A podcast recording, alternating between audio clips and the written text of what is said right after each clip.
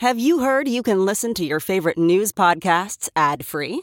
Good news! With Amazon Music, you have access to the largest catalog of ad free top podcasts included with your Prime membership. To start listening, download the Amazon Music app for free or go to amazon.com slash ad free news podcasts. That's amazon.com slash ad free news podcasts to catch up on the latest episodes without the ads. Hey, it's Kaley Cuoco for Priceline. Ready to go to your happy place for a happy price? Well, why didn't you say so? Just download the Priceline app right now and save up to 60% on hotels. So, whether it's Cousin Kevin's Kazoo concert in Kansas City, go Kevin, or Becky's Bachelorette Bash in Bermuda, you never have to miss a trip ever again. So, download the Priceline app today. Your savings are waiting. Go to your happy place for a happy price. Go to your happy price, Priceline. This is the John Fugelsang Podcast.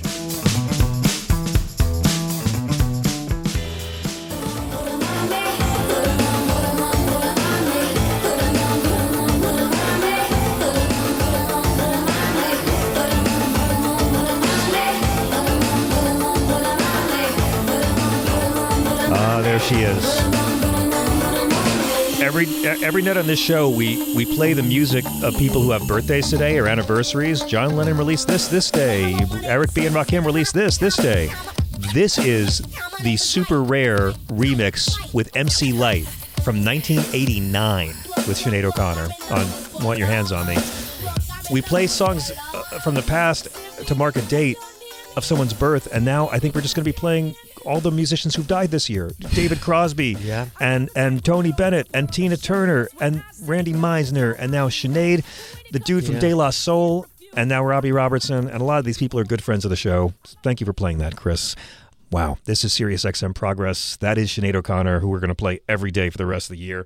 I'm John Fuel thanks for being with us. We are at 866 997 4748, bringing good trouble to the right wing bubble. I'm so excited about this particular panel we have here tonight. Bachelorette number one. She's here every Tuesday, but when we're in LA, she's coming into the studio on Thursdays because she's a masochist. And as a Catholic, I appreciate that. Dr. Tracy Pearson is a legal analyst and consultant you've seen on TV and radio and podcasts and Forbes, Fast Company, New York Post. Shucks, I met her as a panelist on News Nation. Dr. Tracy is consistently the smartest person in the room. We have no idea why she does our show. It's so nice to have you here in person. Well, John, it is wonderful to be here with you as always. And the fact that you're in LA just uh, floors me. I'm just so happy. Thank you. Um, I'm here for a, a month, uh, so so thank you. I wanted to be in a place where everyone buys lots of shoes and no one walks any place. Mona Shaikh is back. We had you last week, and you classed up the joint, and it's so nice to have you back. She is a terrific stand-up and host and producer of Minority Reports. She's been featured in Forbes and LA Times and Newsweek and The Guardian and the New York Post and Washington Post and the BBC. How are you, Mona? I'm doing fantastic. Can I take you everywhere with me? To Yeah. Just give that intro to people when I walk into the room. That's fine. Yeah, I'll be I've your been- hype man. I just want people to know that I've been paying John off in empanadas uh, for that intro. I get my clip each week and I save it. That's wonderful. Here, here, here's the deal. Like I, I've had to do so many TV shows where I had no agency, where I was hired because I, I looked like a mannequin and, and I looked like you know they thought I was k.d. lang. I don't know what, but I've had to do so many TV shows where I've had to interview people that I'm not interested in and sometimes can't stand. I've had to sit there with a fake smile and I mean I was a fucking VH1 VJ for my first job. You know how many horrible '90s pop stars I had to interview and hide my contempt? Like so, the nicest thing about radio, besides the fact that I can show up looking like this is that um, I only have to book guests I want, and I've never had a job in media like that. So I'm always excited, and I don't have to fake it. You're amazing. Thank, you for having me. Sure, I, I can fake it if you need me to. Um, and you are so brilliant for noticing that. Thank you. I, I do engage in insincere flattery, and you're just a rock star for realizing You're- that. you're Welcome. awesome. Uh, Bachelor number one is a man I, I, I've loved for years, and he's so talented. It both inspires, delights, pisses me off, and scares me. Carlos Alazraqui is not just Oh, the face wow. of Deputy James Garcia on Comedy Central's hit show Reno 911 or Reno 911, the movie. Uh, he's been a great stand up. I've had the great pleasure of touring with him. He is one of the best voice actors and impersonators in the game with hundreds of credits. At this point in my life, I watch a movie with my kid and I wait to see Carlos's name in the credits. Now Welcome I, back. Now I feel like I have to do a voice. Now I feel I have to be Billy Crystal and be humble. And you're, you're, this is Robin Williams giving me credit. Um, no, thank you very much. I, when you say you get to invite pe- people you like, I, I suddenly realized I had the theme music when your email came out. Da da da da da. I got a golden ticket. I get to go to Sirius XM with the Holly Hunter from Broadcast News, the smartest person in the room, and this fantastic producer, comedian, bon vivant uh, woman who just got back from a very interesting trip. I'm sure she'll regale you with. So I'm just a dad from Burbank who was on the picket line this morning, and I know that might segue into our first topic. But We just might. I'm very privileged. So thank you for Mr. Wonka for letting me uh, be a part of the chocolate factory tour. You get nothing, you lose. Good day, sir. Good day, sir. you stole. Good day, sir. Um, th- well, no, we had Ron Perlman in here earlier because uh, I wanted to talk to him about the strike as well because he's already gotten in trouble for his social media posts. Oh, uh, yeah, we know where you live. without You- actually can I naming say the someone. MFR? Yeah, say he it. says it. I, We know where you live, motherfucker. I love it. I'm going to bring you He's in just next time pretty, and have a pretty Perlman doing off. what Trump is doing with Jack Smith, right? We know where you live. but yeah, Yeah. Ron, Ron is he's id. He's Tony Soprano. He does not hold back. He doesn't hold back, and that's what I like. I said to him, it means so much to me. Look, I decided to wreck my career by talking about politics. You know, I could have been a game show host. I could have done more funny home videos, but god damn it, I was born with this birth defect of empathy, so I call out bullshit. Yeah. And and I look at there's a few artists who do it Mm-hmm. because I love some of the artists I love will never take a risk. I mean, Yeah. Paul McCartney's 81. He could risk taking a stand on something to piss off one person, but he Yeah, doesn't. no. That's his choice. Dylan doesn't do it anymore. You know, uh, Springsteen does, Neil Young, whoever, great. But Ron is someone who works as a popular artist who does incredibly mainstream stuff. He does not hold back on social media. It has not cost him work. And if anything, it makes him better as a bad guy and as a good guy because he's so, he's, sev- he's what, 74 and he could break you in two. Yeah. And, and it's something wonderful. There's an eloquence in in truth, and so regardless of the language that comes out with it, truth is truth, and it's eloquent no matter how many swear words you attach to it. De, De Niro, I always have to get bleeped on Stephanie like, Trump, that motherfucker, that goddamn fucking puke, that fucking disgusting goddamn piece of shit. And, and they please don't say that. No, he's a fucking liar. And I go, that, that's beautiful. It's eloquent because it's the truth. It's mm-hmm. not packaged the way you want it to be packaged, but it ain't lying. How, how would Jesse Pinkman address Trump? Oh, you bitch. that fucking bitch. Mona, tell us about your trap. We talked about it last week, but since Carlos mentioned it, tell us about your uh, your travels. Oh, should I? Did, was Yeah. that the wrong lo- road No, on no, YouTube? no. That was that was is this a this really isn't the great- clinic trip you told me about privately, right? This is the trip, the travel. Go on. Uh, the clinic trip, uh, yeah, uh, that's why you see me sitting a little uncomfortably. I know, and I'm sorry about every sorry, facet I of know I this. wore white pants. I shouldn't have. Yeah. Um, but um, Especially before Labor Day. especially before Labor Day, how dare I? Uh, no, I was talking to uh, Carlos and to Tracy about my recent trip to Pakistan. Yes. I was there for a month. Amazing. Which is, uh, if you say so. Um, It's amazing to, and, to uh, someone like me. It's amazing. Oh yeah, no, no, of course. I'm sure. I'm sure it's amazing for you. Well, like I was born and raised in Karachi in Pakistan, and you know, you forget. I've like lived here for over 25 years, and you forget the kind of privilege you have when you live in America. Even with all our problems, the problems here don't even come close to the problems that exist in that part of the world. Yeah. Like there are no signals. Do you understand? Like when you go to a traffic, right? The traffic is just going. Okay, people just School go. of Fish. School of Fish. People just go. I thought you were going to talk about heads of state being assassinated, but I guess Oh, that's- the traffic's oh, bad too. coming- Oh, yeah. I'm coming back. Oh, I'm co- I gotta warm up to that. I can't just get to Yeah. the assassinations. Gosh. let, let her do the That's appetizers what- I'm first, just, sir. I'm just warming up the crowd here, people. Let's go. Let's go with Um, minor atrocities just first minor and build on atrocities that. first. Uh, just uh, severe pollution. Yeah. Uh, you know, just sewers open everywhere. Just like a It's a delight. shithole. It's a Okay. sh- ex- exactly. I would say that. Um, you know, Yeah. it, it truly is, and it's not because the country doesn't have the ability to be amazing, because it does. It's just that the seventy percent of the GDP goes to the military, thirty percent left over goes to the politicians. They eat everything up, and nothing goes to the people. Nothing. Nothing. Nothing goes to the infrastructure. I mean, the country's under 80 years old. It's I- under i- 80 Is there years old. reason to, to still hope? Uh, you know, we're a long way from Ali Jinnah's good intentions in 48, but is there is there reason to hope? Because, I mean, I, you know, between rough. Benazir Bhutto getting knocked off and then you know Yep. other guys I thought were going to get knocked off, it's it's really a, a scary time. it's a- But You at know, when least- they Pakistanis say they want to live in Maui, it's pretty bad. Okay, Chachi?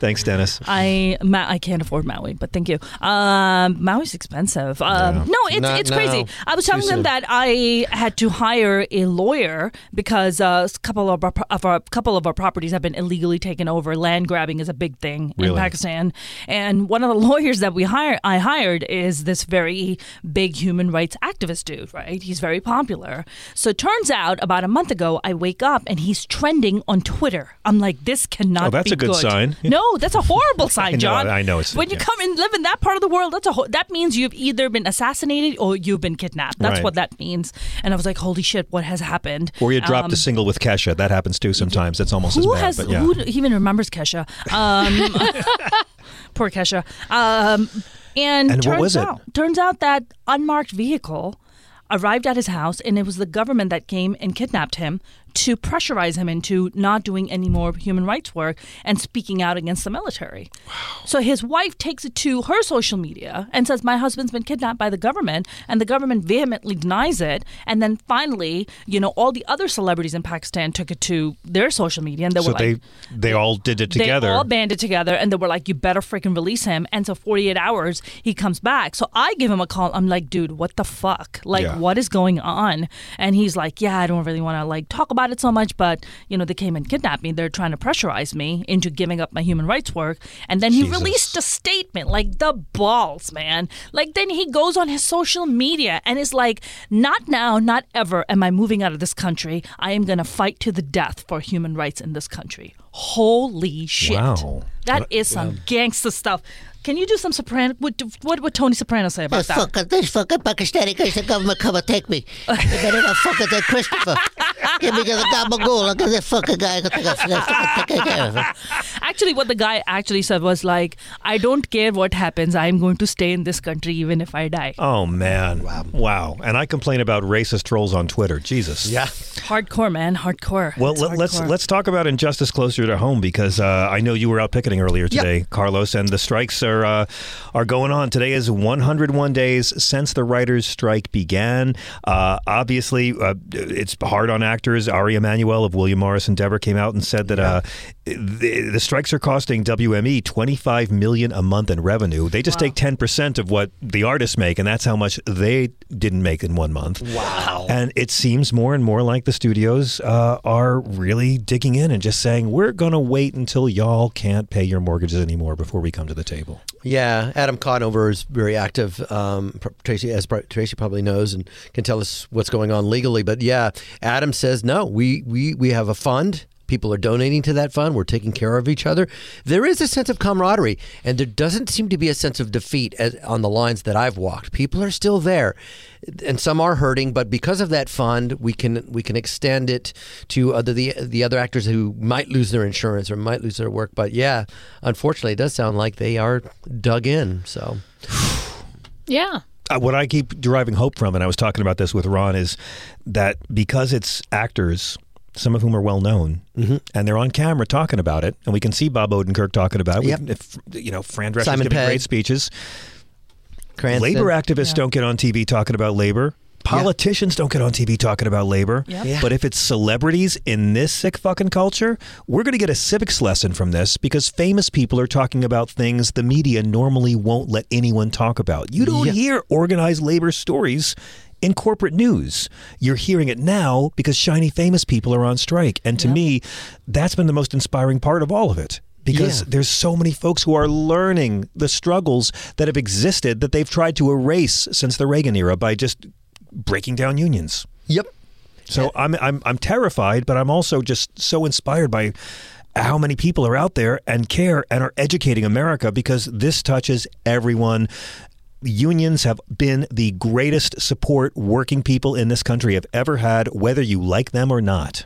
There, there can be on my brother's end who worked in international accounts. There can be times when they become manipulated and demand too much and put too much pressure on small businesses, and it works against them. But by and large, yes, workers need protection and they receive them from unions. And so, as a whole, I would say uh, argue for the fact that unions are a good thing, and uh, as you said, there's a there's a great amount of camaraderie on those picket lines. Everybody, you're meeting people for the first time, and Yes. you're you're you're not, you're not minding. And unfortunately, today the weather was nice; it wasn't so hot. But the things like pruning the trees on Lankershim uh, in front so of Universal, it's That's just so it's just devious. We, we, we, we, we've replaced these sidewalks with lava.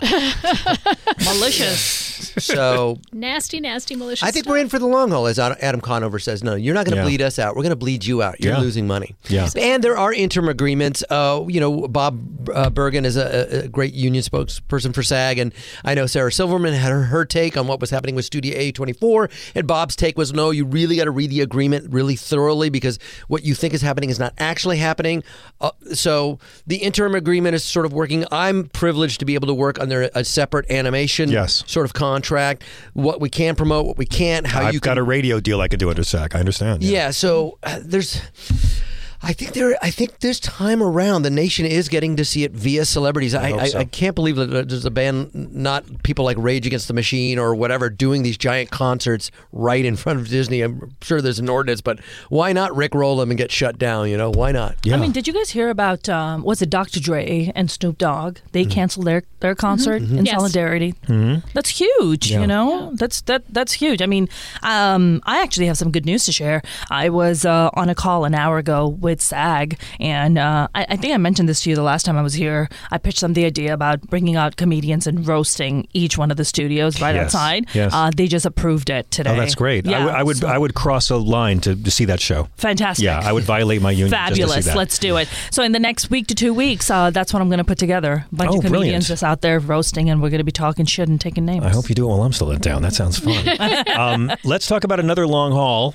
And that is uh, the ongoing legal travails of former star of Celebrity Apprentice Donald Trump. Um, Tracy, one thing I learned from watching his lawyer do all five Sunday shows is that he's not good at getting lawyers. I know Giuliani was a tip off to that, but my God, I mean, I am.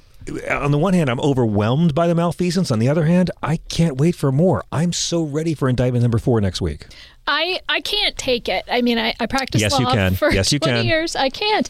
I, I, I get I get really nauseous over watching these people and, and having watched them for, for so many years now. Um, this guy, John Lauro, Yes. um, he uh, Lawrence O'Donnell got his number the other night with a with a clip where uh, Lauro was asked on another show about whether Jack Smith was deranged. yes. And there was a pause because he was desperately trying to grasp for something that he could say that was non responsive to the question, but still sounded like he was talking about the subject. And so I think he blamed Joe Biden for something. Yes. But And hopefully trans kids too. I hope yeah, you put, no, work that in there. I don't know that he worked that in there, but for me, I I sit there and I go, okay, look, you little shit. You're a lawyer. You know that you're not supposed to be on air talking about uh, a trial, talking about a legal matter. There's a rule of professional conduct out of uh, the District of Columbia that says don't do that if it's going to have a material uh, prejudice in the case. And that's exactly what you're trying to do is materially prejudice the case in favor of your client. And so it's it's disturbing to me. The other thing is that the more he talks, the more he screws his client. And the more he puts his client in jeopardy for violating conditions because he's an agent for his client. Yes. So there is a, a there's a rule in court that says that any statements made by your lawyer are attributable to you and you can be held accountable as the defendant. So it just, I, I mean, I could get going about this for hours. I just can't take it. And I just want to slap him right across the face and say, which one are you? Are you a lawyer or are you a Trump whore? Which one are you? But what's the difference? I mean, seriously, if you're a Trump lawyer, it's all about the billable hours. And Yeah. we know that you have to get paid up front, and then all you have to do is draw this out and watch the dollar signs rack up. I don't think any of his lawyers care what happens to him. I think they are milking him the way he has milked the system his entire life. They are grifting off a grifter. They are legal Stormy Daniels. Yes, I don't know yes. that he's doing billable hours because most, or at least in my experience, most criminal lawyers do things based off of a flat flat fee that is earned based on you do the arraignment, you get a portion. You do this, you get a portion. And you get it up front in this case, though. but you but you get it up front. Yeah. And once that once you've done those things, there's no more left. It's not like you add to it. So it's for a set amount of money, generally speaking, because uh, most criminal defendants, even Donald Trump, don't pay their bills. Um, and if they end Not up even in to a porn jail stars. Not true. Not That's even true. to porn Not stars. true. Fake news.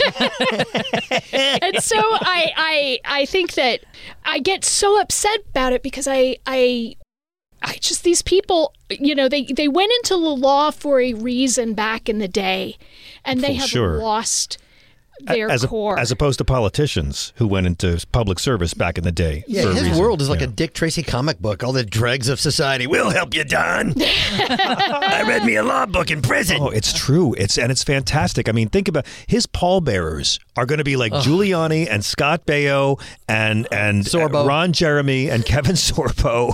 Hey, Hercules, you're not toting your end of the. I only played Hercules on TV. I mean, let me let me ask the comics in the room because Tracy, you're you're the official grown up in the panel now. oh, is that what I am? Oh, jeez. is is is he still good for comedy or is he bad for comedy? Because I have now viewed Trump to be like dog and cat jokes, airplane jokes, leaving the toilet seat jokes. uh, Like if you have something new to bring to the genre, you can make it work. I don't necessarily think the genre's played out. well, what's evergreen on Stephanie Miller is I've always portrayed him as Max Cady, De Niro's version at the end when he's drowning in the in the puddle doing Pentecostal.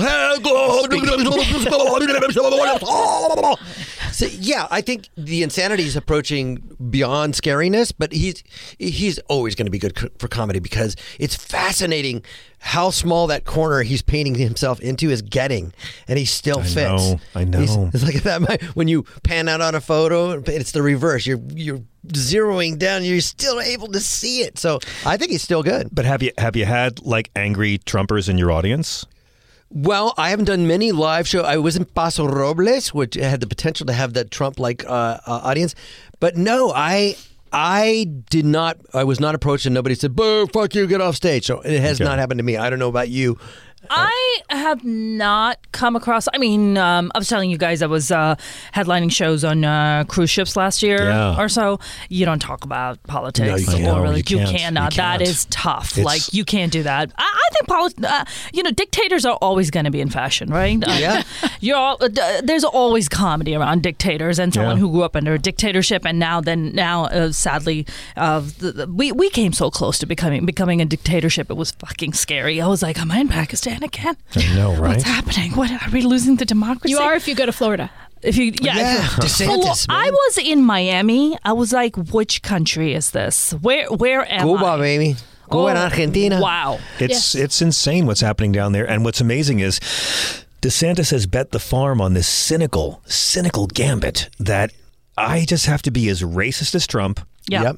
Pretend that I'm not the racist, but these angry black people are the real racists, right? And and it's all. I mean, that's what the Stop Woke Act was. Yeah. That's what Don't Say Gay is. Yeah. That's what the putting these poor refugees on an airplane and lying that they were getting jobs. That's what banning AP uh, African American studies in the state. That's what banning Now gender AP studies. psychology studies because they because because uh, psychology does not consider being gay a mental disorder. Firing appointed judges And or it's like- duly elected judges. Right. And I- right again. And I'm just like, you know, have have y'all paid attention to what happened in 2018, 2020 and 2022?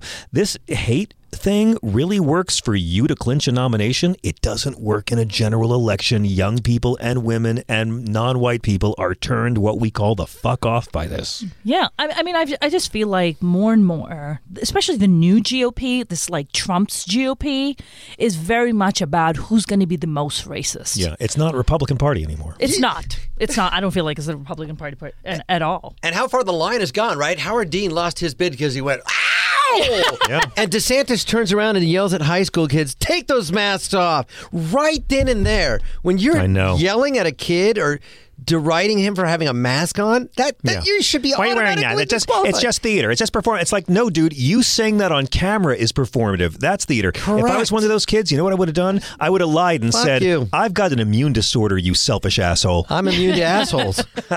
Or drinking a Slurpee. DeSantis always looks like to me he's about to cry. Don't you get that? Like He gets always, so He just, he just looks like he's about to cry. To me, he just to me, looks he like looks like crying. he just stole Pee Wee Herman's bicycle. That's uh, he's Francis always. Hi, Pee. Just constantly uncomfortable with everything. He's just Yeah. not genuine. He's just and, and Trump. As much as I despise him, he's fascinating. And DeSantis is not fascinating. DeSantis is not interesting. Trump is engaging. I have no problem saying way. that Trump has an incredible, dark, evil, Sith, fucking Saruman charisma. Yeah. Yes. he has got it. I have, I have worked with him. I have been in rooms with him. I have seen him work a room. It's all pro wrestling, fucking televangelist bullshit. But he can get a room of dumb, racist people going. Oh, yeah. And DeSantis. No. I mean, he can't even get two dozen people to show up at the hog fair right now in Florida. Dude, the white boots was that was it. That was another one. beautiful. You should Beautiful. never wear the. But when your wife dresses you, that's going to happen, Oh, right? yeah, honey I mean, let's not let's let's Fred, I mean, Fred Mertz, oh honey bunch, they're gonna laugh at me. Fred, oh, he went to Vivian Vance. I went to Vivian Vance. Fred Mertz, you better put that on. oh, doggone, honey bunch. We have to take a quick break For all already. you college kids out there. Um, we'll be back in just a second with your calls. Uh, we are at 866 997 4748, and we will be asking you to keep your comments or your questions or your threats or your bad jokes to a minimum. 866 997 GRIT. We'll be back in two. This is Progress.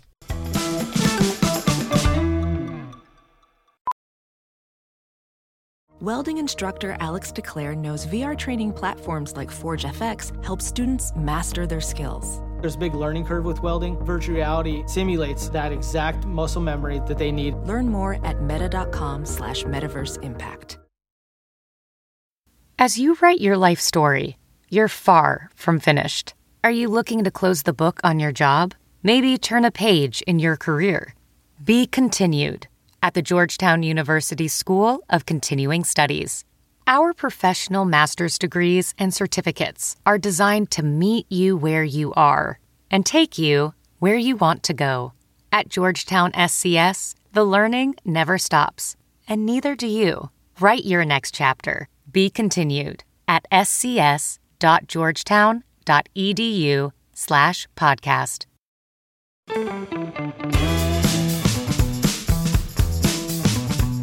And we are back. My God, I'm loving this. We got Carlos Alazraqui, we got Mona Shaikh, and we got Dr. Tracy Pearson all in the same room. Russell, this is as good as it gets. This is it. Can't ask for better than this. Uh, let's go to Dylan and let's take some calls. We're at 866 997 4748. I want to talk about abortion because you're all funny people. But first, let's go to Dylan in New Mexico. Welcome. Hey, what's going on, John? How you doing? Hey, man. Hey. I'm good. I'm good. So, um, I think Carlos is absolutely hilarious. I listen to him all the time on Stephanie's show and all his characters, and um, cracks me up, man. But uh, anyway, man, I, all I want to say is this: this world, everyone seems to be hating each other now. You go to these Trump rallies; it's like a Catholic deliverance too, and they're just hot, angry, and pissed off, screaming, and it's you know before you know, it, you have all these Bama beatdown videos nowadays, just because everyone's pissed off at each other. Yeah. and I, I, I mean, and it's always great for comedy, like we're saying, but it's it's uh, it comes to. I mean, it's- you know, I, I guess it's great. I mean, I guess, but like you have to, yeah, the actual hatred is what scares me because there's times when I'm like, how much of this is that these people really are fucking right wing ignoramuses, and how much of it is the 1% trying to tear us apart? It is manipulation, but it is also the reason that Taylor Swift is doing so well because everybody goes to their concerts. They all know their song. They're in concert. Yeah. And it's a wonderful, positive experience. But it is the 1% being manipulated. The uh, guy the FBI had to kill because he threatened to kill Joe Biden, uh, along with Ashley Babbitt. Somebody had posted Ashley Babbitt, uh, she deserved it. No, it's a sad story because these people got manipulated by Yes. the 1% Yes. to do their bidding and to die for it. And then the mom thinks that it, Trump tried is her savior, and it's how pervasive the, the, the manipulation can go. People want to make you angry. It's why the Jimmy Dores and the Glenn Greenwalds work as well. His supporters are angry. Yeah. And they tap into that anger. Somebody, Robert Kennedy, somebody is lying to you. You can make a difference. And the reality is, no, you're not being lied to by those people. You're being lied to by the Jimmy Dores and the Glenn Greenwalds and the Kennedy. They're lying to you, not the government. Yeah, I mean, And in some I'm cases, the government does lie. I'm angry all the time, but you know, anger anger is bad for comedy. I try to do outrage instead of anger, but at the end of the day, I'm not so angry that I'm going to think I'm so much better than you. I get to hate you. I mean, I'll mock mean people. That I do. I mock meanness, but like Ashley Babbitt is dead because It's of Donald sad. Trump's lies. Absolutely. That is the reason she is gone now. She and the fact that people in her orbit can't put two and two together. They're not watching the January 6th hearings. They don't know that Trump knew he really had lost and Trump knew he was lying. Everybody told him that he lost. Yeah. Everybody knew it. Too. And the fact that these people are, are serving sentences now, right? They're going to jail. They're serving sentences for something he told them to do, and, and they they still don't blame him. I mean, the cult runs so deep. You're right. And the thing is, though, is that this has always been the case. It's just that right now we are putting a video camera on it, we're putting Mhm. audio equipment on it, Mhm. and we are seeing it and hearing it in a in a consistent basis. Now, I, I was born in the '70s, so I wasn't around for for the Jim Jones cult um, in a sentient way Guyana, yeah, French. and and and a whole bunch of people there literally drank Kool Aid Yeah. and were fed Kool Aid and and killed themselves or Mm-hmm. were murdered really uh, and and uh, uh, you know we had a representative that was that was almost murdered shot Yeah. multiple times and I think that it is it is something that it, we are so focused on. Things happen in cycles, and this is just another cycle. Yeah. And and it's just 78. some different voices that are doing it in front of cameras, and the technology has changed, so we're getting it in real time. Do you know why there's no jokes about the Guyana tragedy? The punchline's too long. Hey, Dylan, thank you for the Yes. call. Love 866 Yeah, I 997 see what you did there. Comedy 4748. That's that's what a dad joke is in my house.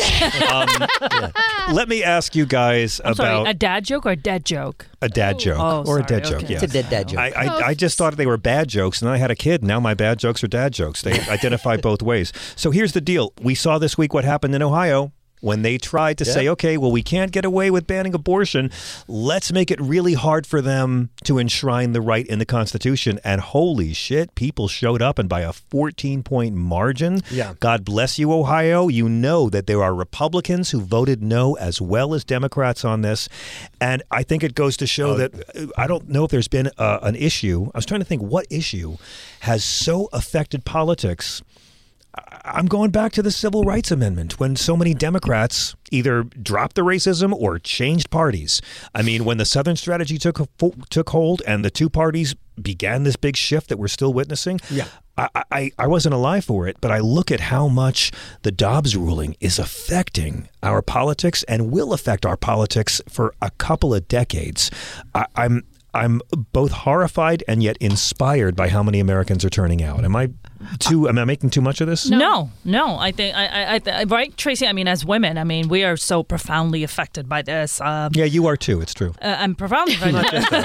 just just see the effect on my face right now. What John is doing is being condescending to you. I uh, No, thank no, you for no, explaining no. sarcasm. I'm an ally, Mona. I'm an ally. Thank you okay? for explaining I didn't think she understood. I wanted to. she's I, good at other things, Carlo. She's good at other things. That's have two girls, I disagree. Um, that's what the boys tell me. Um, I just want to say abortion is the only kind of eviction I agree with. Um, and um, yeah, when you know we ha- we just went back fifty years. 50 Yeah. fucking years we have to fight and crawl our way back to have autonomy over our own body. When has the Supreme Court Your taken children- rights away from Yeah. Americans? Well, your your children, you have two girls. Second Amendment. Your Yeah. children have to fight they, along with us. Like they're going to be at the forefront fighting just to have autonomy over their bodies. That's insane. Well, sounds callous, but we'll be rich enough to be able to go to private doctors like women are doing already. Never going to Yeah. stop rich women from having abortions. But No, you're right. But if if not, it's not fair that you have to fight for autonomy and that men all they have to do is wear condoms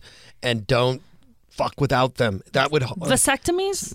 So, yeah, vasectomies support gay marriage. But that's zero. the thing, right? Like, I think I want to see a Democrat set, put forth a law mandating that as of age 15, every man in the country has to have a vasectomy. It'll be free, and you can mandatorily have it reversed when you are ready to have children. Yep. And you And have to do it. You have to do it because I want to hear men say, "You can't have control over my body." Yeah. I want to hear That's one right. law that makes men say it. Yeah, and I, I I'm try I'm trying to do my little Google research. I don't ever think the Democrats had enough votes to codify Roe They v. did Wade. not. You needed 60, 60 right? And they only had 60 votes in 2009 for about 30 days For about- because you had and then Ted they were Kennedy working on dying, health- Robert Byrd dying, And Al then- Franken was in a recount. and trying to pass health care. and trying to pass health care at the same time. So this lie that the far left will tell you oh. that oh they're campaigning on it they could have codified it Exactly. Yeah. it's not true they could not have codified No, it. and by the way, the people saying that are a bunch of like far left, third party motherfuckers who don't have Yeah. uteruses, and that's why they could be too pure to vote for Talk Hillary about Clinton. privilege because when they vote say you're vote shaming me, you're so privileged. No, it's privilege for you, as I said on Stephanie Miller, to stand up on a lifeboat and fuck it up for everybody else. You're sinking the whole boat. Third party voting after primary, especially when women's rights are on the line, is standing up in a lifeboat. You're going to fuck it up for women,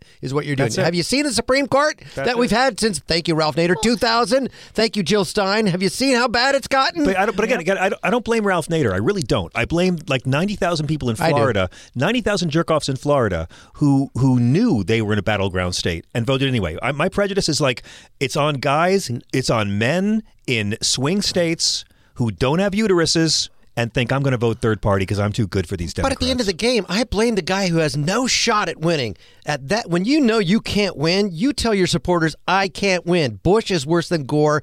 Don't vote for me. Don't waste your votes on that guy. Stop know, Bush. That's what I I would do as an adult. I would be a man, a person enough to admit I got no shot. I, I listen. I you voting for me after a primary does nothing. It does nothing. I mean, Al Gore was my boss for a couple of years, but you know, I would have gone to Ralph, my hat in my hand, and said, "Okay, Ralph, what cabinet position do you want? What do you Yeah. Secretary of the Interior? I mean, and, name it." he had no shot at winning. But the issue of abortion has been pushed back on. I was on KNX LA. I was on News Nation. I was on Cheddar News. I was on Fox. I was on Fox 5. I can tell you with absolute certainty that every single anchor pushed back at me and said, oh, no, this isn't going to be the deciding issue. This isn't going to be the deciding issue. And I kept saying, you're wrong, you're wrong, you're wrong. When you piss women off, Yep. when you take something from us, we're going to take it back. Yeah. And um, when we're dedicated to doing something, we get it done, right? Women get things done. Yeah. I cannot get over how they're still talking about it in those ways in, Mm-hmm. in a lot of places. That, well, is this really the deciding issue? I mean I mean, know, but but look at look look at the deciding issue. Look at look at Michigan. Kansas look at City? Kentucky. Kentucky, that's right. look right. at Kansas and now Ohio. Only one of those is a Democratic state. I mean, more than sixty percent of Americans support women's reproductive freedoms, and a lot of them are like my mom and dad. My mom and dad would never call themselves pro-choice. They did not like abortion. Mm-hmm. They did not want to go back to an America where it was criminalized. My mother was a nurse. She remembered hospitals and ERs. My Cider parents would rules. never call themselves pro-choice, but they would never vote for a candidate who wanted to ban the right. And I think there's a lot of older Americans who feel exactly that way. So the question is, is Dobbs going to get this old white man reelected? Or is Donald Trump going to get this old man reelected? I think Dobbs. I think both, but it, it, is so important. I, I think this is happening. We talked about it before the show in concert with a lot of adults giving up religion and turning towards science, atheism, as, as you will. I think when women realize that they had no say in the creation of most of this mythology where uh, all the saviors are men Yeah. and gods are men, I think women are just like, this is fucking bullshit. You're trying to make, make me have a baby with Well, hang on, fucking hang on. Women get get painful childbirth and monthly menstruation because Eve ate the apple. So that, that, That- part's that backed part's up by true. science. That yes. one part is Yeah. true. You have to believe that, folks, if you're going to choose Genesis as literal fact. But it might be happening because of that, because people are turning toward away from religion in, in the adult population, and I think that's True, but I also point out all the time this Bible we've all agreed on is right. not against abortion. You're right. You're speaking facts, and that gets and the lost on the snake way. is know still screwing with us because one fell from the sky and bit some woman on the arm the other day. Oh wow! Really? Yeah. Fell from the sky? Somehow fell from the sky. like a bird just dropped it? Did it have an apple? We go to Richie in L.A. Hi, Richie. Welcome. You're on Sirius XM with Carlos, Mona, and Dr. Well, Tracy. What's up? Hi, Carlos Mona, Dr. Tracy. You keep putting people I know on the, on your show. I know Mona from the Comedy Chateau. She's Ah, also Ooh a la la. Uh-oh. Hello. lucky you. If you knew Mona like I know Mona. Yes, and Well, actually, you know, but they, after Mary was there for Jesus after he was on the cross, they should be they should be allowed to have abortion, regardless of what, what Eve did in the Garden of Eden. Okay, yeah. I, I just I just say the Bible's not against it. God says a fetus is property in Exodus. We're done here. But, but Jesus also against the death say, you know, penalty. it, it, it, you know, comparison to Howard Dean, the more unhinged the Howard Dean lost because of his scream. It seems like the more unhinged Trump becomes, and the more he whines, the more the more popular he becomes. Yeah, I think Howard Dean was. I, th- I I think Howard Dean was a hit job by the media. Personally, oh, I mean, Howard Dean had gone on CNBC because I was working at CNBC at the time and said that we're going to break up all the uh-huh. big media monopolies when I'm president. I'm like, dude, your campaign just ended, and a Yeah. week later, oh, every media had the same clip where his scream was really loud. Yeah, yeah. Uh, No, but, but, Trump, uh, I mean, I, but, uh, but uh, Trump's, but, but but Trump's election was affixed by the media too because he was ratings crack, and there's still Yes. the media's bias is towards ratings, and that's what scares me the most. Mm-hmm. Well, actually, you know that works with Lauren Boebert and Marjorie Taylor Greene. But the thing is, the more I see them, the less superior I feel. I said I look at them every time. Nope, I'm not superior. Not my skin color does not make me superior at all. Yeah, that's true. Yeah, they are a debit to their race. I agree. Richie, thank you for the call. My God, um, John? Hey, th- yes. Hey, hey, everyone. It's our it's our boss, Chris Houselt from uh, from down in South Carolina. Yeah, sorry. I just I just had to I just had to kind of uh, elaborate on what Tracy said about the snake. Um, so a woman in Texas uh, was just out walking in a field, as women in Texas do. Thank you, And Chris. a hawk I thought I was crazy in here. a hawk had hunted and caught itself a four foot long snake, and it lost its grip and it dropped the snake onto this woman's arm. Um, and then what happened is that the snake started attacking the woman because it's like ah person, and then the hawk was like oh shit my snake, That- and so they both the hawk and the snake attacked this woman in Texas. Oh man, wow! never get a man, never get between a hawk and its snake. And the solution is never be out in the field. The really solution is if comes you're the solution is women shouldn't live in Texas. She was try, yeah, she was trying to That- escape a bounty exactly. hunter because she wanted to get gender affirming care for herself. um, I'm curious. Uh, you know, I know we're not allowed to promote any work we've got coming out, but uh, I, I'm wondering: has there been anything in the culture that's inspired you guys this summer? Any books or, or films or, or songs or, or videos or anything you've seen? The Bear on Hulu. The Bear. Obsessed. Yeah. Obsessed. Have you seen it? Have I you guys haven't seen it? seen it yet. It's I've in my seen the queue. first two episodes. I'm liking it. I would say uh, I, I fell in love. I we went to Bruges because of In Bruges, and so uh, uh, Banshees of Inisherin, and uh, I finally saw it. Women talking. Isn't it great? It is really fascinating That and powerful because I love Barbie. Barbie was kitschy and fun. I love Barbie. And, but Barbie for was the most political movie of the year. very political, but for talk about the women's empowerment. No, it's a great movie. It's also the great story. women talking is so No, women engaging. talking blew me away because I the really ending, loved it. You, you kind of start to figure out the end, but you, it's it's so smart and it's it's Crucible level scary good. It's really good. Yeah, Yeah, so those two- those what- two what's, films. What's inspired you? Okay, so uh, I have been following this person on TikTok. I don't know this person. The person's name is Joe uh, Johnson. She's a Canadian teacher. Um, her, uh, her, if you want to follow her, it's Unlearn16, um, and she is. Incredibly authentic. And i she does this really great stuff with teaching uh, her students. And because it's summer she's been spending time with her family. And apparently her her uh, grandmother just passed away. But in in the lead up to that she was uh, documenting that on TikTok. Oh, wow. and sort of the experience of trying to make sure everybody knew her grandma Ruby's story. And so I just fell in love with that that um, that page Yeah. and watching her. So if you have a chance to take a look at it, you should. And is it is it more about her telling the story? Or is it more about the hospice experience? It's it's her telling the story and her telling just what the experience is like of going in, and then some days she, you know, Grandma Ruby remembers her. Some days, the the whole goal was to try to get her out of, um, I would say, a rehab facility, Mhm. uh, to get her out of there, um, and to, so she could go to the casino again with Joe and um, and they she was having trouble eating, and it was just all of this end of life stuff. But what's so incredible about her account is, first of all, she talks politics, but she also talks this this family and and uh, of teaching and and student stuff and showing us her classroom and just it, it is such an authentic What's her name again for the riffraff want to look it Um, up? Sure, Joanna Johnson, and it's Unlearned 16. Unlearned 16. That's great. Nice. That reminds me of my mom's in a senior living place, and I won't say which one, but a, a shout out to the people that work on the memory floor and the whole place. Yeah. Uh, and it, it just so happens that Harry Be- Belafonte's second wife is in that same building, and met her. I met her at a sing along. But the pe- the work that these people do is kind of thankless and under the radar.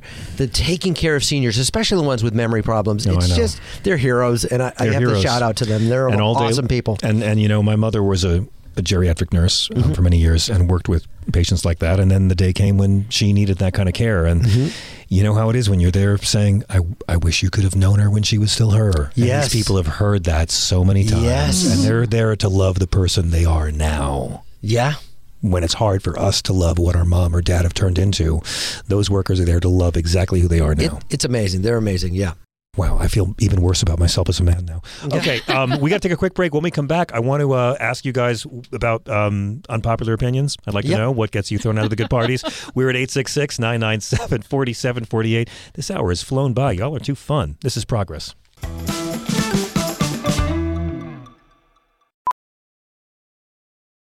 Professional welder Shayna Ford used VR training developed by ForgeFX to hone her skills as a welder. The more time that you spend practicing it, that's what separates a good welder from a great welder. VR training can help students like Shayna repeatedly practice specific skills. Virtual reality definitely helps because the more muscle memory that you have, the smoother your weld is.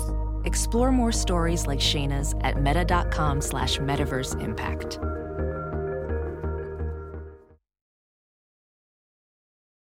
Ready to elevate your home? Picture this central heating, a cozy fireplace, or your dream walk in closet. Build a backyard oasis, go green with solar panels, or start a business. It's all possible with Figure's home equity line of credit.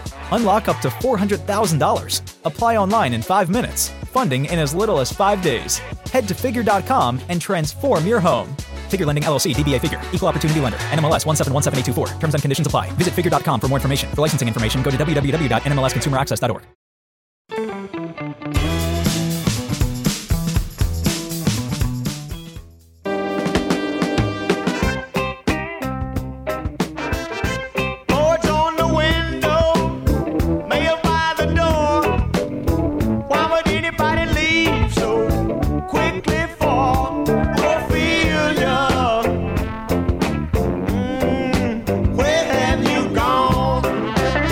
Robertson, man, he got to write songs for Levon Helm's voice, Rick Danko's voice, Richard Manuel's. When you're in a band with three of the best singers in rock, you got to get a solo career to sing.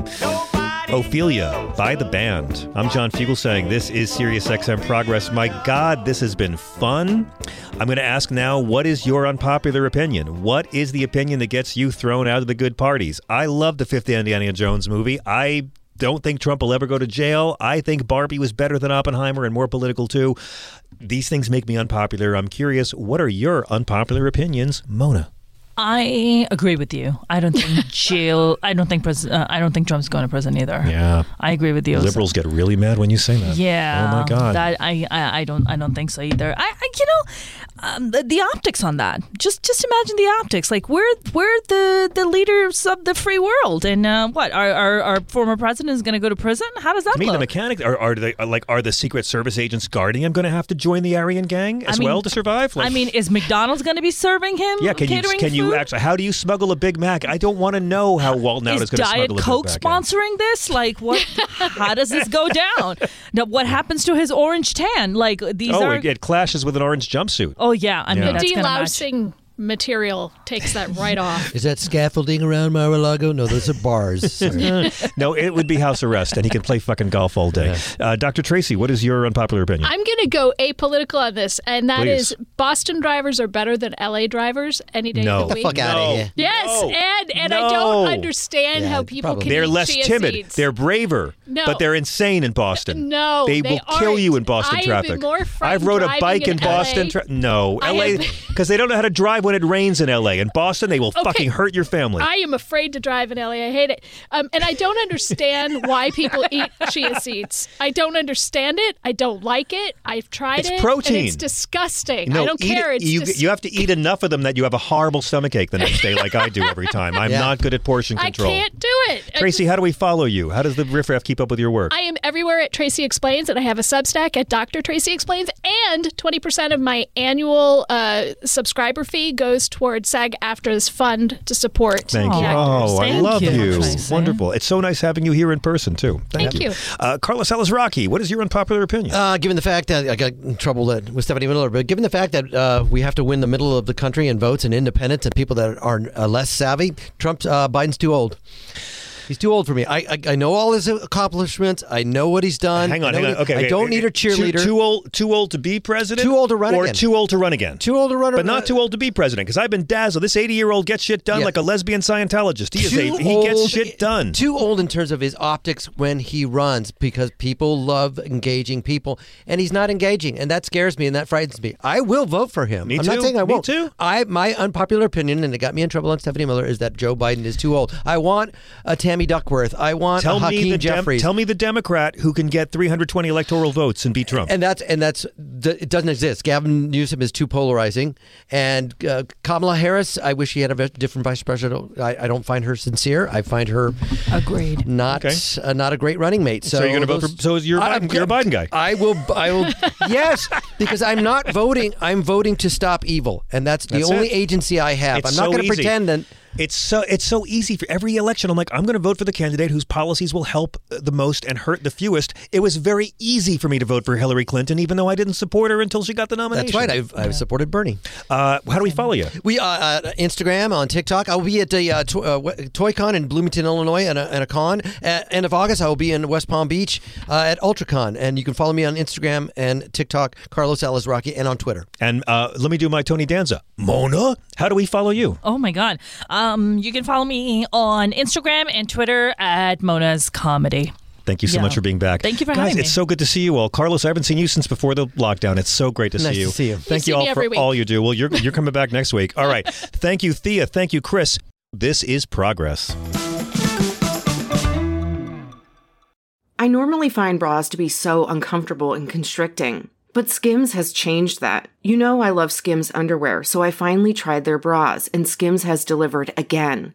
Skims bras are worth the hype for the amazing shape and support they give, but what I wasn't expecting was how comfortable they are too. I've tried so many bras in the past, and the main issue that I have is that they weren't supportive enough, to the point where they felt slouchy. I love my Skims wireless form bra because it's so comfortable and supportive. The older I get, the more I care about actually being comfortable in what I wear every day. And with my wireless form bra, I no longer have to sacrifice my comfort for the support I need. Shop Skims bras at skims.com, now available in 62 sizes, 30A to 46H. Plus, get free shipping on all orders over $75. If you haven't yet, be sure to let them know we sent you. After you place your order, select podcast in the survey and select our show in the drop down menu that follows. A new year is a new chance to focus on you. You're probably already picturing yourself struggling at the gym, but not all self help has to mean suffering. Squeezed.com is making it easier than ever to elevate your wellness by delivering a juice cleanse right to your doorstep. It's the easiest juice cleanse you'll ever do that may aid in weight loss, eliminating bloating, clearing your skin, boosting your energy levels, improving sleep, and breaking bad eating habits. Meet all your health goals from the comfort of your home. Get free same day local delivery or fast free delivery nationwide with code WONDERY today at squeezed.com. Hey, everybody, it's Michael Steele, host of the Michael Steele Podcast.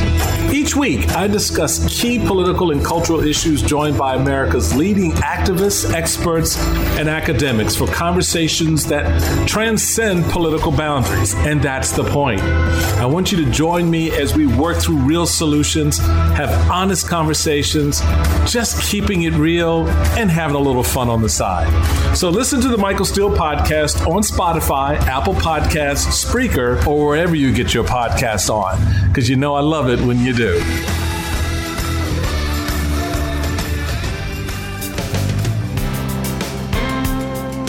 Some First Nations peoples share the legend of the Skinwalker. The Mohawk Nation calls them Limikin, shapeshifters, and this guest has had many incarnations. A boy in Toronto who grew up not knowing his real parental history.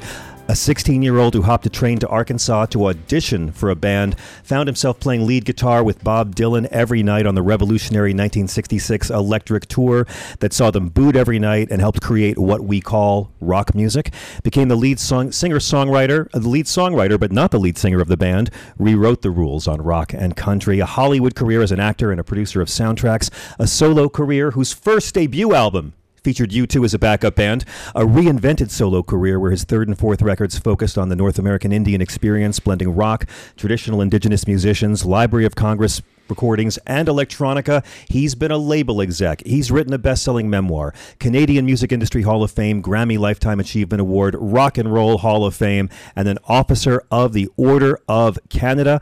When this man comes back, he really comes back. A new album, cinematic, gorgeous songs and production, guests like Van Morrison, some of his best guitar playing ever. A new documentary feature produced by Martin Scorsese and Ron Howard, Once Were Brothers, the history of the band from his point of view, including contributions from Bruce Springsteen and Eric Clapton.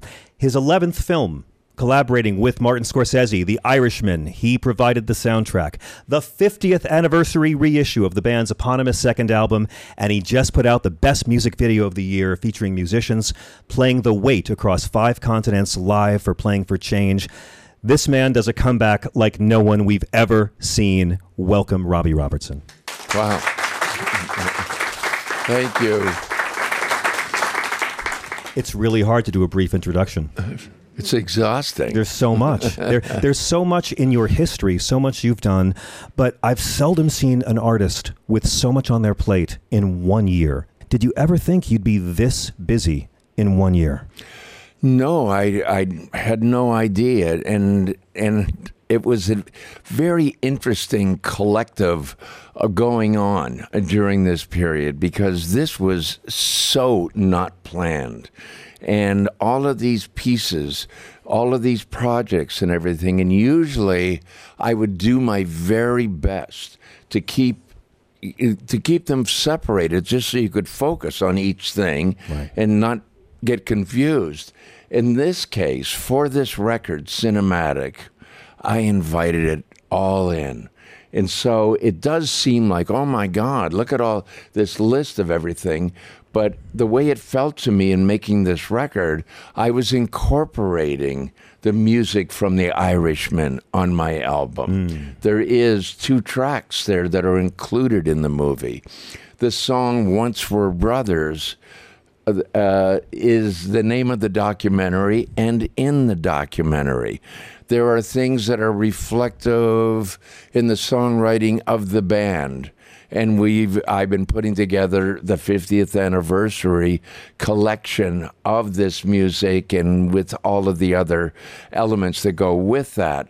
So anyway, it turned out to be just like a big bowl of gumbo and I just kept putting these different ingredients in it and it added it up and it felt great just to have this family of projects. It's exciting to talk about because for a fan of your work to have so many new projects all at once is like Christmas. And I want to begin and, and focus on the album Cinematic. Um, it's been eight years since How to Become Clairvoyant, the last solo record. And I'm always curious what is it that tells you it's time to put out a new record because it was an even longer gap between solo albums uh, numbers four and five. Do you have these songs living within you and eventually they're fully formed and you've got to get into the studio and let them out? Or do you make a commitment that you're going to put together a collection? You know, I'm in a, a different program. I'm almost in a different line of work than other musicians or people from my generation that are still creative and active. I don't make a record to do a tour. Hmm. I make a record when the light goes on. And I think, wow, I've got some stories to tell. And my songwriting for a long, long time has felt like little movies to me. And So when I've got enough screenplays in in my you know imagination, it turns into something, and all of a sudden a spark goes off, and that leads to the next thing and the next thing. But I've you know, I I wrote this book, and when I was writing this book, I realized this is not a hobby. This was one of the hardest things I've ever done in my life. And you have to go into a zone, you have to go into a dimension for this and shut off the world to really do this. And I tried, you know, between this and that, I do a little writing and this here, and then I realized that doesn't work. And I'd already gone through a process, I think, with three different authors that were that wanted to write my bi- biography, and so they came and they said, "I know this and I can do that," and I tried it, and then I thought, "No, this is no good." This person is trying to do an impersonation of me in the writing. That doesn't work. And then another guy said, No, no, that wasn't right. I know what to do. I tried it again. I tried. And then finally I realized I have to tell these stories myself. I, I have the authentic voice to be able to, you know, express this thing of what happened in that. Because this book, it only goes up till the last waltz and i right. was 32 years old and they said you can't write your life story and stop when you're 32 that doesn't work you have to you know so while all this is going on i'm writing volume 2 of my memoir at the same time. But I do realize the same thing again that I'm going to have to block off the world. I'm going to have to go into that dimension again to really do this. And I've been able to organize some things, but to really get the voice, the sound of the book, the rhythm of the book, the stories so they sing, um, I've got to go there. Was it hard for you to get that buzz from prose writing to break down the walls you had to get to to find a new kind of flow? It was something that I was had to teach myself as going along. And I had done a couple of other books before that were not this kind of pressure at all. You know, I you know I did this story when I was uh, I, like eight years old on the Six Nation Indian Reserve. That's where my mom was born and raised, and I was there one time, and this elder told the story of Hiawatha and the Peacemaker, and it was so moving to me. It was like, wow, this guy's voice in this story is so powerful and it's violent and it's got all of these elements to it. And and I've you know I probably said this to you before, but after this experience, we're walking out, and I said to my mother, I said, you know what? When I grow up, I want to be able to tell stories like that. And she said, "Oh, I think you will." well, I mean, that makes me think of Storyville because every song on that whole record feels like a mini movie. And the same feeling comes through on Sinematic, starting off with a real movie song, um, I Hear You Paint Houses, which, of course, is the book The Irishman was based on, and I believe was the working title of the film. Now, everyone knows your connection with Van Morrison, going back to the band and 4% Pantomime, The Last Waltz, and of course, you did Wonderful Remark with Van for Scorsese's uh, The King, King of of Comedy. Comedy, yeah. um, how does it go about that in 2019, you and Van Morrison do this wonderfully uh, impish and dark duet about being a, ser- uh, a killer for hire? Do you just call him up and say, I've got this really dope lyric? How, how does that happen? Yeah, it's not exactly just a sweetheart of a song, is it? No, you know? it's, but it's Uh, funny and it's murderous. Yeah. So Van was in, in Los Angeles, and, and when he comes through town, he usually gives me a shout. He's a, a dear old buddy of mine. And uh, so he said, What are you working on? I said, I'm doing uh, music for Marty's movie. And uh, so he said, Oh, really? Know, so he comes by my studio and he said, uh, Play me something. So I said, I just wrote this song. It's not actually, I didn't write it f- for it to be in the movie because I'm writing the score for the movie. It, this just came to me, and I had to write it because it was just coming out. Right? So I played it for him, and he said, "Oh man, I like that." And I said, "You want to sing on it?" And he said, Yes. so we did it together, and it was a blast. What is the process like for you? It seems like I, I've had the pleasure of seeing your, your studio before. You have this magical place you go into, and it seems like you just cocoon away until the revelations come. It is uh, a bit like a think tank. Um, it's a, a room, a couple of rooms with no windows, so there's no distractions. and when uh, and when I go into this space, this is a, a studio within a recording studio. And I learned a long time ago, it's kind of a smart thing to do because anything I need, I, I need a different microphone, I need a, a wire, I need, I just call downstairs and I say, listen, send me up a blah, blah, blah. Or something isn't working and they just come up and fix it. and if you do it somewhere else, getting help and then it can set you back in time. So anyway, I've got this I've had it for a long time and it is it is a soundproof chamber.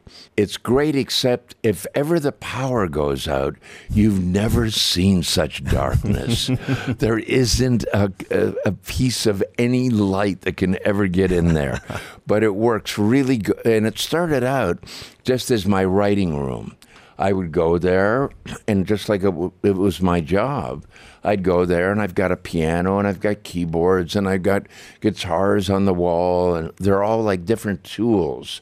And sometimes for writing, you think, maybe if I grab that one, something will happen. Because every time, as I talk about it in this documentary, Once Were Brothers, every time you, you know, it's like a blank canvas. Yeah. And you sit down and you go to write a song, and sometimes nothing happens. Sometimes it just seems like, you know what? I might as well give up. I just don't know how to do this anymore. Another time you go in and it just flows out of you. You have no idea it's a complete mystery on where this comes from. And sometimes I'll say, well, that guitar, that didn't help. I'll put that back up. I'll pick down this one, sit down, and boom, something happens. And I think, that might be something. Nobody writes songs about that kind of subject mm-hmm. matter. And and today, you know, there is in a lot of songwriting today, and I, and I love a lot of new artists. They're they're fantastic. You know, there's always fantastic work going on, but a lot of the songs are about who you're not sleeping with anymore you know, yeah. who you don't like anymore. Yeah. You know what I mean? They're just like it's it, it, you know it just seems to be just churning that subject over and over again. And i thought wow i just go to a whole other world in songwriting. And if you talk about the songs on Sinematic i don't know if i got any competition and that might be good or bad. But it's also why so many artists want to work with you. I mean in in the film Once Were Brothers bruce springsteen has a great moment early in the film where he talks about your role as songwriter for the band and he says, you know, what it's like to to have three of the greatest white male singers in the history of rock all in the same band. And throughout your career, you've always had a real knack for writing songs for other people to sing. Of course, the songs for the band you co-wrote. It's in the way that you use it for Clapton for uh, Scorsese's Color of Money. On the Native Americans album, um, you don't even appear in vocal form until the third track, and this record's no exception. One of my favorite songs, possibly my favorite, where you really give her the spotlight on the song Walk in a Beauty Way, which might be the most ethereal and sexy song I've heard you write in years.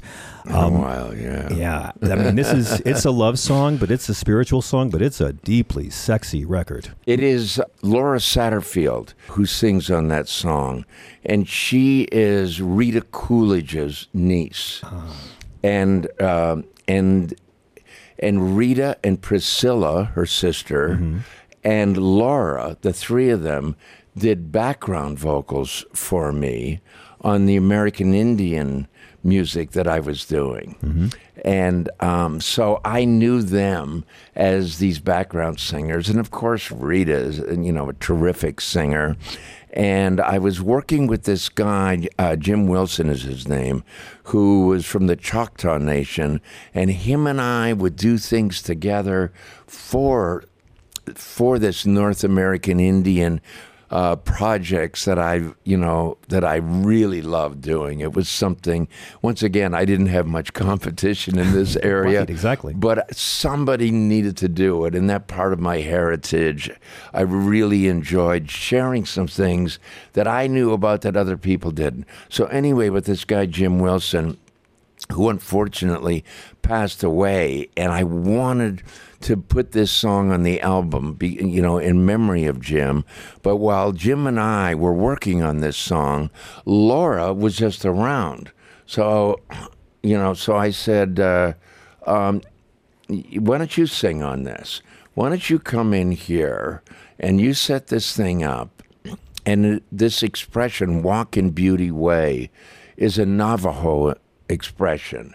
And it really means just live your life, you know, in the most beautiful manner you can. And it's really about love and kindness and closeness and everything. So it was just an experiment that I, it went deep. It occurs to me that if that hadn't been your way, the band never would have had their sound. I mean, at the height of psychedelia, you guys retreated to Woodstock and dreamed it all up. I wonder how how influential on your creative process was the 66 tour with Dylan in seeing an artist going out there and giving the fans exactly what they didn't want because that was where his muse was leading him. I had never heard of before or since of somebody going out and doing a tour all over North America, all over Australia, all over Europe, and people booing and throwing stuff at you every night. And we're just going along. And, you know, and I've said this before that usually in a case like this, you would say, you know what, the audience isn't really uh, gravitating toward this. Maybe we should change some things. No.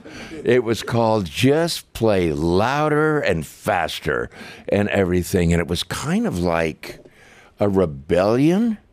And in in in it got to a point on this tour that I said one night to Bob and I said to the other guys in the band, they're wrong. The world is wrong and we're right. This is good. I know. I can tell. And some years later, it turned out that we discovered this was part of a musical revolution. It changed music forever. Eight years later, you were hailed as geniuses for it. yeah, yeah.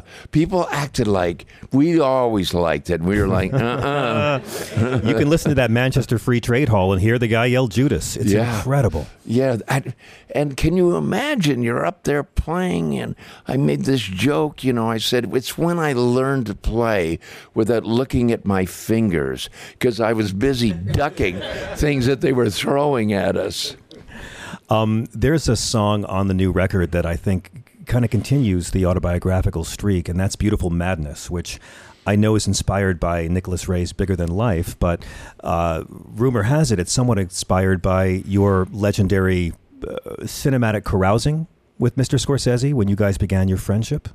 Yeah, well, I mean, there was a period when we were doing the last waltz that something happened, and my wife asked me to leave, and his wife left him. And we didn't know what to do or where to go.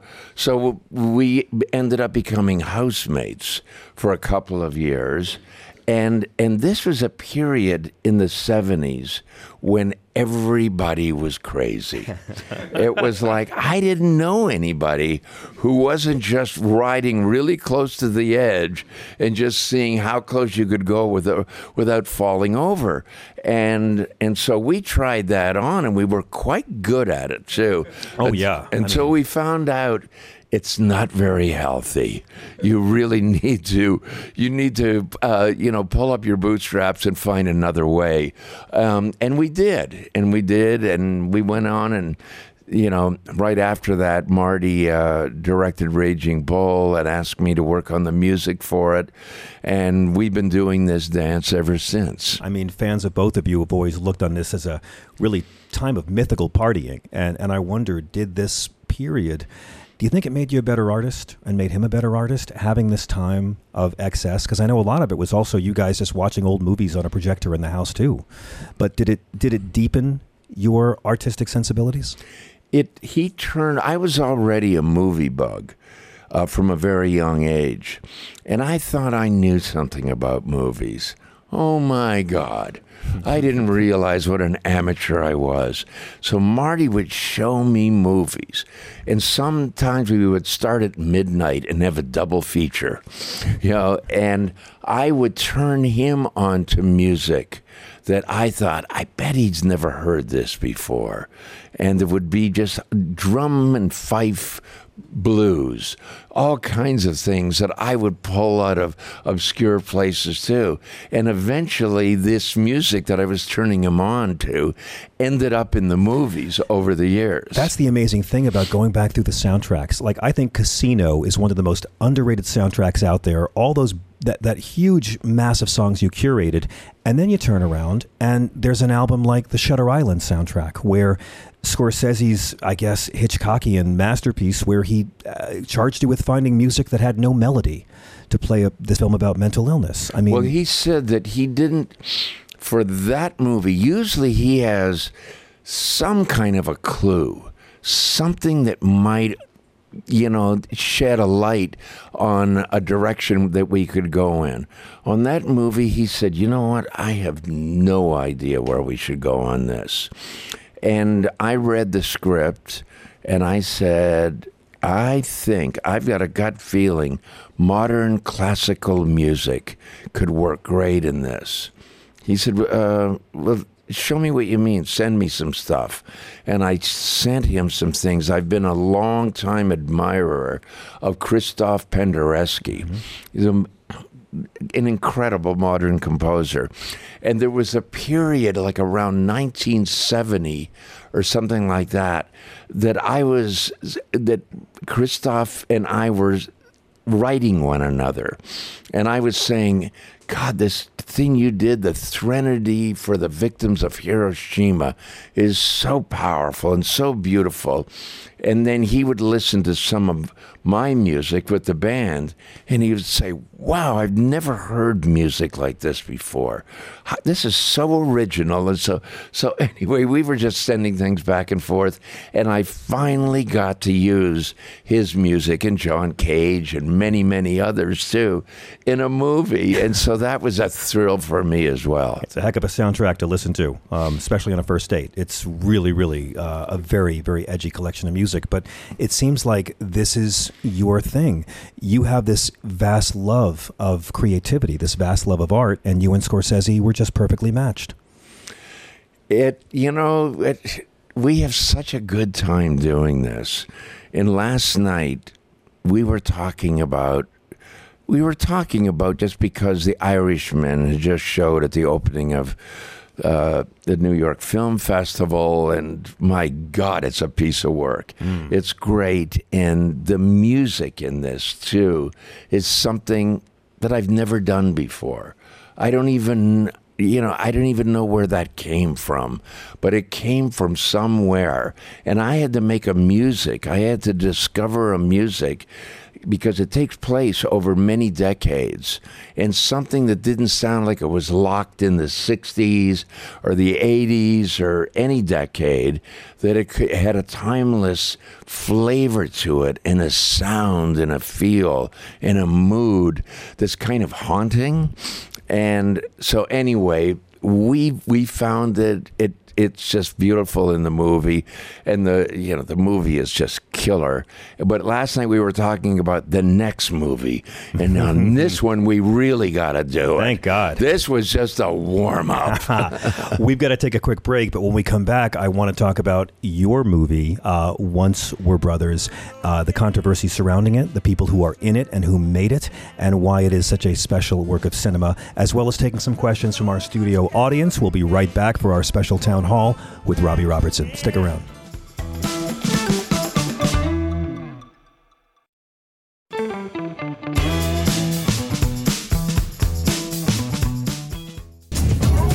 In circles we go. Welcome back. It's great to have you here. And Robbie, um, the film Once Were Brothers just premiered at the Toronto International Film Festival. It is beautiful. Martin Scorsese produced it and appears in it. And it seems like um, there's going to be some controversy over it. It is you telling your side of what happened with the band up to the end.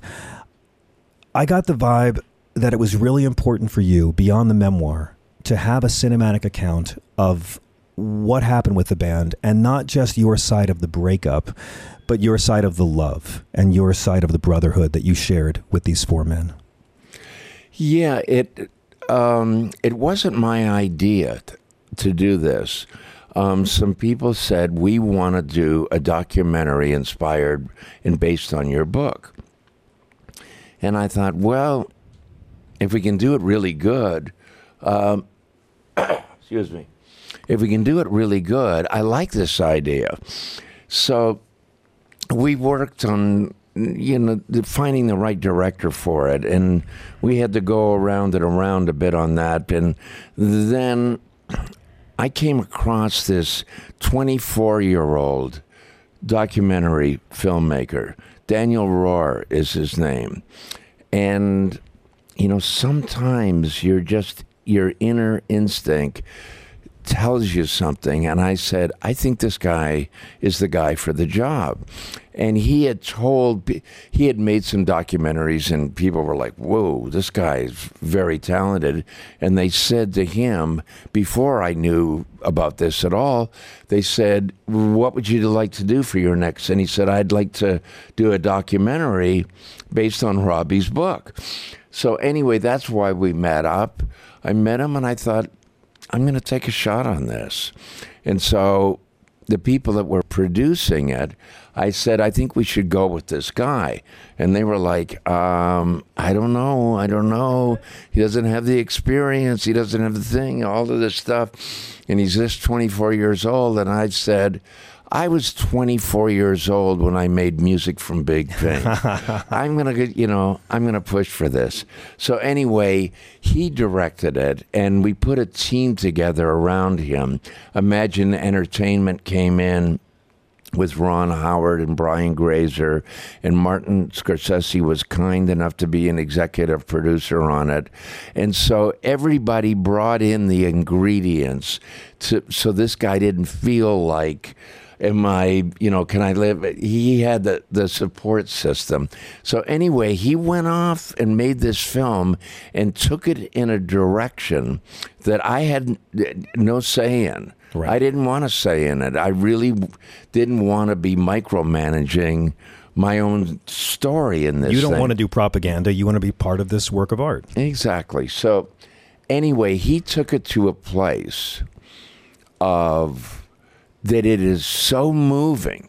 And for a music documentary like this, to have this emotional thing about it is so unusual.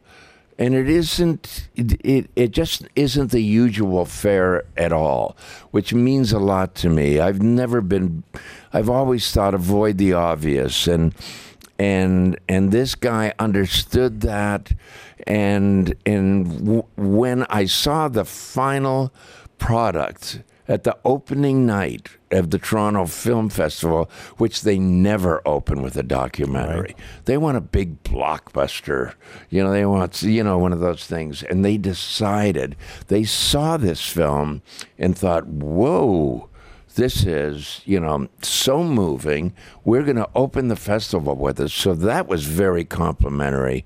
And they shouted, and the audience, some of the audience was cheering, some of them were crying, you know. And at the end of the movie, they asked me they put a spotlight on the stage and i walked out into the spotlight and the audience and you could i could see them you know people wiping their eyes and people you know just rejoicing in the the effect of this film so that was gr- very gratifying and now magnolia films is going to distribute it in theaters, and then it will stream. You know, after that. A lot's been made of uh, of the controversy about the film, and again, I I, I view the film as a love story.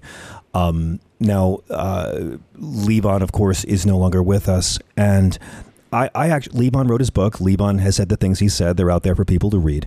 Um, I actually thought it was interesting that it was important to filmmakers like Martin Scorsese and Ron Howard to be a part of letting you give your side of that story. And I think that anyone who has ever loved someone who has struggled with addiction is going to identify a lot with the love you have for your bandmates. How did you approach addressing parts of the story that you knew might be sensationalized by the press? I didn't think of it like that, you know, just because it comes from my book. It comes from I'm just telling my you know my part in this story and my relationship with these other guys and our brotherhood. And it was an extraordinary journey. I would put the story of this group up against any band, musical group in history. We played Jack Ruby's club, you know, in Fort Worth, Texas. Um, we played at Watkins Glen, the biggest concert in the world. You know, we played the gamut of. I could go through a hundred things of places that we played and and and events that happened. You couldn't write this. You couldn't imagine this. It is unbelievable. And it's absolutely true that we went through these things. So we were like brothers. We were like war buddies. We played with Bob Dylan all over the world, and everybody hated us. People used to say, Bob, you're really good. You got to get rid of these guys, though. You know, we went through everything. And then we made some fabulous music together. We changed the course of music in, in a couple of different ways. We were part of these musical revolutions. What's not to celebrate? Right. And so that is what's inside of me in, in all of this. And it comes out in the film. And I was saying to you before we started, you know, I was the curious fan because I was a teenager in the 80s who became a fan of Robbie Robertson, the solo artist, produced by Daniel Lanois, featuring Rick Danko and Peter Gabriel and U2 on the first record. And then I was a kid. I went back in time to the band. And reliving it all, it's amazing how you have seemingly organically reinvented yourself creatively time and again. The first two solo records sound nothing like the band. The third and fourth records, uh, uh music for the Native Americans and Contact from the Underworld of Red Boy, sound nothing like anything you had done before. And it just seems like you're following a muse. You know what it's supposed to sound like, and you're trying to find it. Is that a fair estimation of what you're reaching for? Because I still can't believe the same man makes all these sounds. it's a discovery process.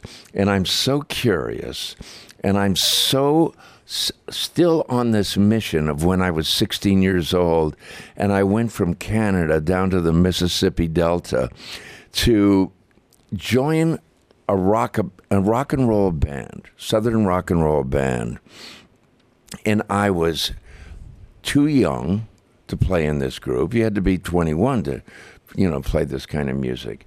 I was too inexperienced. I wasn't a good enough guitar player yet. Mm-hmm. And I was from Canada. There's no Canadians in Southern rock and roll bands. It's like, yeah, yeah they, we don't allow them in, right? and I had to break down this barrier and win this And I did. So that mission that I was on then, I'm just in I'm just continuing you know that same discovery process and trying to you know every day i get up and i think what are we going to discover today and that's just you know that's part of the magic the creative spirit and the fun of doing what i do We have a few uh, listeners who'd like to ask a couple of questions. So I want to start with you, sir. Uh, yes, you're first. Jorge has the mic. Yes, I was wondering who your biggest influences were musically growing up. Oh my God, it's it's a long, long list. But talking about you know what I just mentioned about going down to the Mississippi Delta, I had the opportunity. We were in Helena, Arkansas. It's where Sonny Boy Williamson was from, mm. right? And and with the guitar player that was playing with the Hawks then, we went over to Memphis and I went to the record store, the home of the blues record store. And when I went in there, I could I couldn't hardly breathe. There was so much stuff that I needed to lay my hands on. And this was 1960. It was before many, many other musicians had got turned on to the music of this area. Everybody was from this area between Memphis and Clarksdale, Mississippi. And I got the records of Howlin' Wolf hmm. and Muddy Waters and Carl Perkins and Roy Orbison and J- Jerry Lee Lewis and gospel records by the Caravans and and Jimmy Reed and on and on and on and this was my musical education and at this point to win what I needed to win I slept with my guitar I didn't even bother putting it down because I knew I've got more work to do. You and Robert Johnson. Wow. One more uh, audience question. There's been a lot of discussion and debate recently about art and other symbols uh, that tend to glorify the Confederacy. And when I hear the night they drove Old Dixie down now, I find myself asking myself where that fits into that discussion, a song I happen to love. Yeah. And I'm curious to know what your thoughts are about that. Yeah, interesting question. Um, you know, back to this thing, when I went from Canada down to the Mississippi Delta, it was bam. I, I didn't, you know, I didn't understand the depth of this. I didn't understand that you would go to the restroom and one said colored and one said white. Hmm. I thought, I kind of heard about that. Drinking fountains. What? It was crazy. But for me, a lot of the people playing the, my favorite music, you know, were African Americans. And I just adored what they could do, and I adored them. Now, one day, Levon took me over to meet his parents and his father, who was an incredible ca- character. Jasper Diamond was his name. And we were talking about stuff, and he was talking about his growing up and being a cotton farmer and all of this thing, and telling me about this. And, and then it came up, you know, that after the Civil War and everything, they had to, you know, change and they had to accommodate these kind of things. And he said to me, and he said, but he called he called me Robin. He said, but Robin, I'll tell you right now, the South is going to rise again. And I got chills through me. I got And- those relatives too. Yeah. And so years later, years later, I'm sitting down at the piano writing a song, and something creeped out of me, and it was a story. And I was writing a movie again, right? And I was writing a a movie about a Southern family that lost in the war and from their side, but the story of that family. I was trying to write a song that I thought Levon could sing better than anybody in the world. And that's that's all it was. That's what it meant to me. And I wasn't thinking about it just to to be different. I was just thinking about our own thing. We just do our own thing. And we did it, and I liked it. It made me feel good listening to that song. Now, today, you're right. That might be touchy territory today, but I don't care. And it's not a pro Confederacy song. It's a story about people. It's the way that Tom Petty's Southern accents, you know, tells the same kind of soul song about the pain of these kind of people. It's it's hardly endorsing uh, secession. It's a perfect Yeah. perfect song. A couple of crucial questions now, Mr. Robertson. Uh, you've never toured. And I know you've Since had the last waltz. Since the last waltz, there's never been a Robbie Robertson solo tour. Right. Has there ever been a time that you've you've done one-off shows? There was a beautiful show with the Indian musicians in Italy a few years back. Mm, yeah. But has there ever been a desire for you to put some of the songs like Somewhere Down That Crazy River or Night Parade up on stage and see how they breathe? Did you ever have a curiosity about giving these songs a live life? Yes, I've I've dreamt about things like that, and I don't. I you know, like I said, I I for 16 years, I t- toured in every which way imaginable. I thought I've done that, and I thought at some point. I know it's a business. I know you go out there and play and people cheer and and and give you money. It's not a bad way to make a living. but I was having a real problem with the creative part of it. I felt like I was in The King and I doing the same play all my life. Really? you know, and I just didn't I wanted to discover different things. I thought I already discovered that and I know that. Is it true that you really tried to play guitar like Elmore James until your fingers bled because you didn't know what a bottleneck was? It is true, and it was a little naive of me, but I once again I was from Canada, you know. C- cut me some slack on this.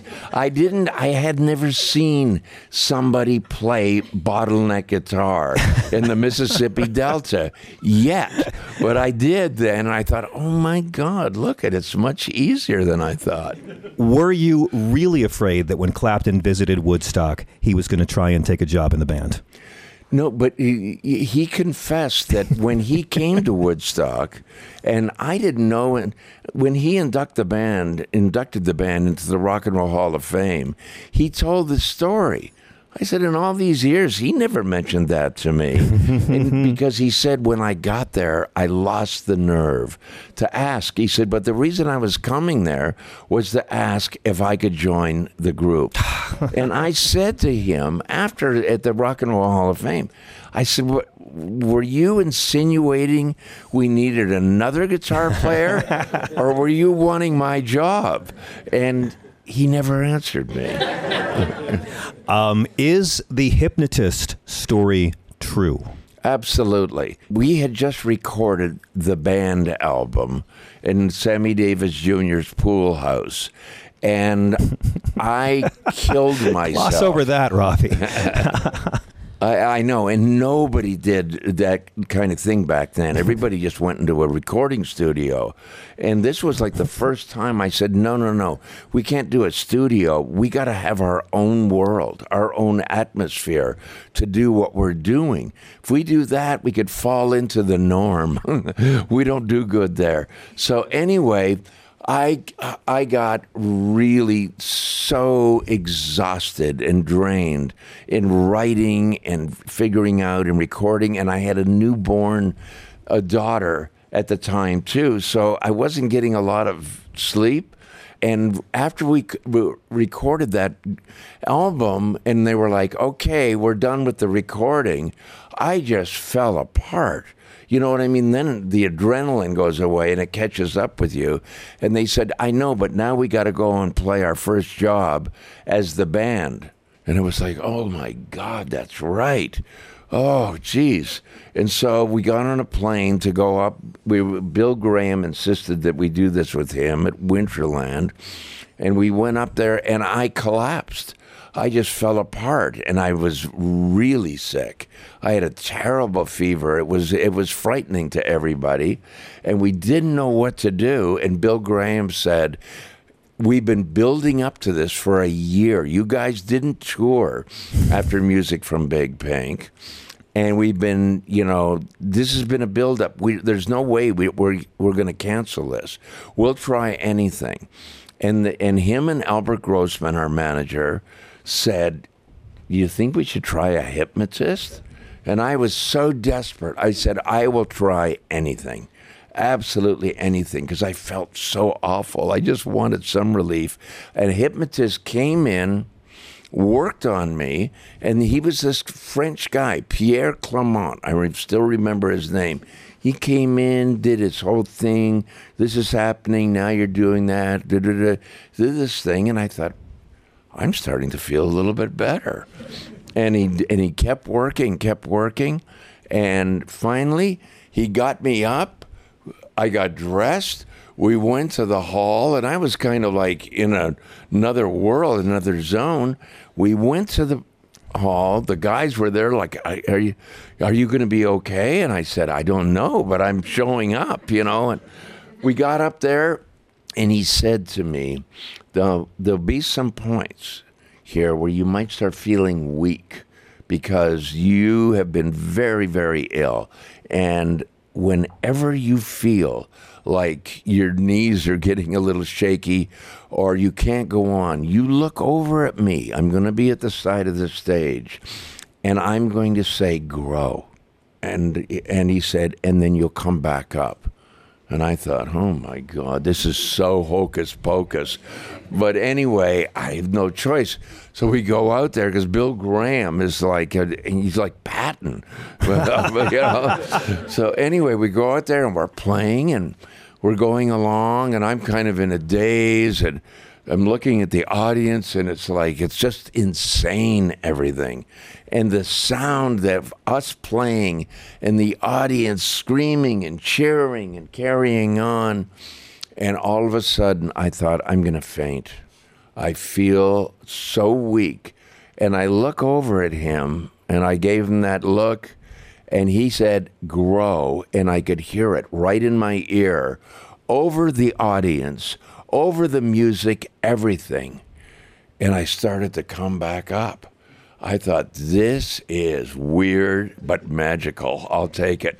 Right? And we ended up, we were able to play, I don't know, for a, a, little while, not as long as we wanted to, but we were able to get through the evening. After that, I thought, I believe in anything after this. and we went, we finished the, the thing. I went over to him and I said, Thank you so much. This is a remarkable experience. And he said, Okay, I'm going to let you down now and you're going to be okay. And I said, Well, geez, how do I thank you for this? And he said, You don't have to thank me, and I'll see you in the stars and I've never seen him or spoke to him since. Did it stay with you? Have you said grow to yourself when you need it? I say it nearly every day. the new album is called Sinematic. The best reason to get the vinyl edition is because Robbie has provided some beautiful paintings for each song. Trust me, it is worth the investment. Also, watch for the 50th anniversary deluxe re release of the band's eponymous second album and something you're not touring with, but you're a force behind it the Last Waltz Tour 2019, an extension from last year's Jazz Fest show. You are the hardest working man in showbiz, and you make it look easy. Thank you, Robbie Robertson. Oh, and thank, thank you all for joining us on Sirius XM. Thank you.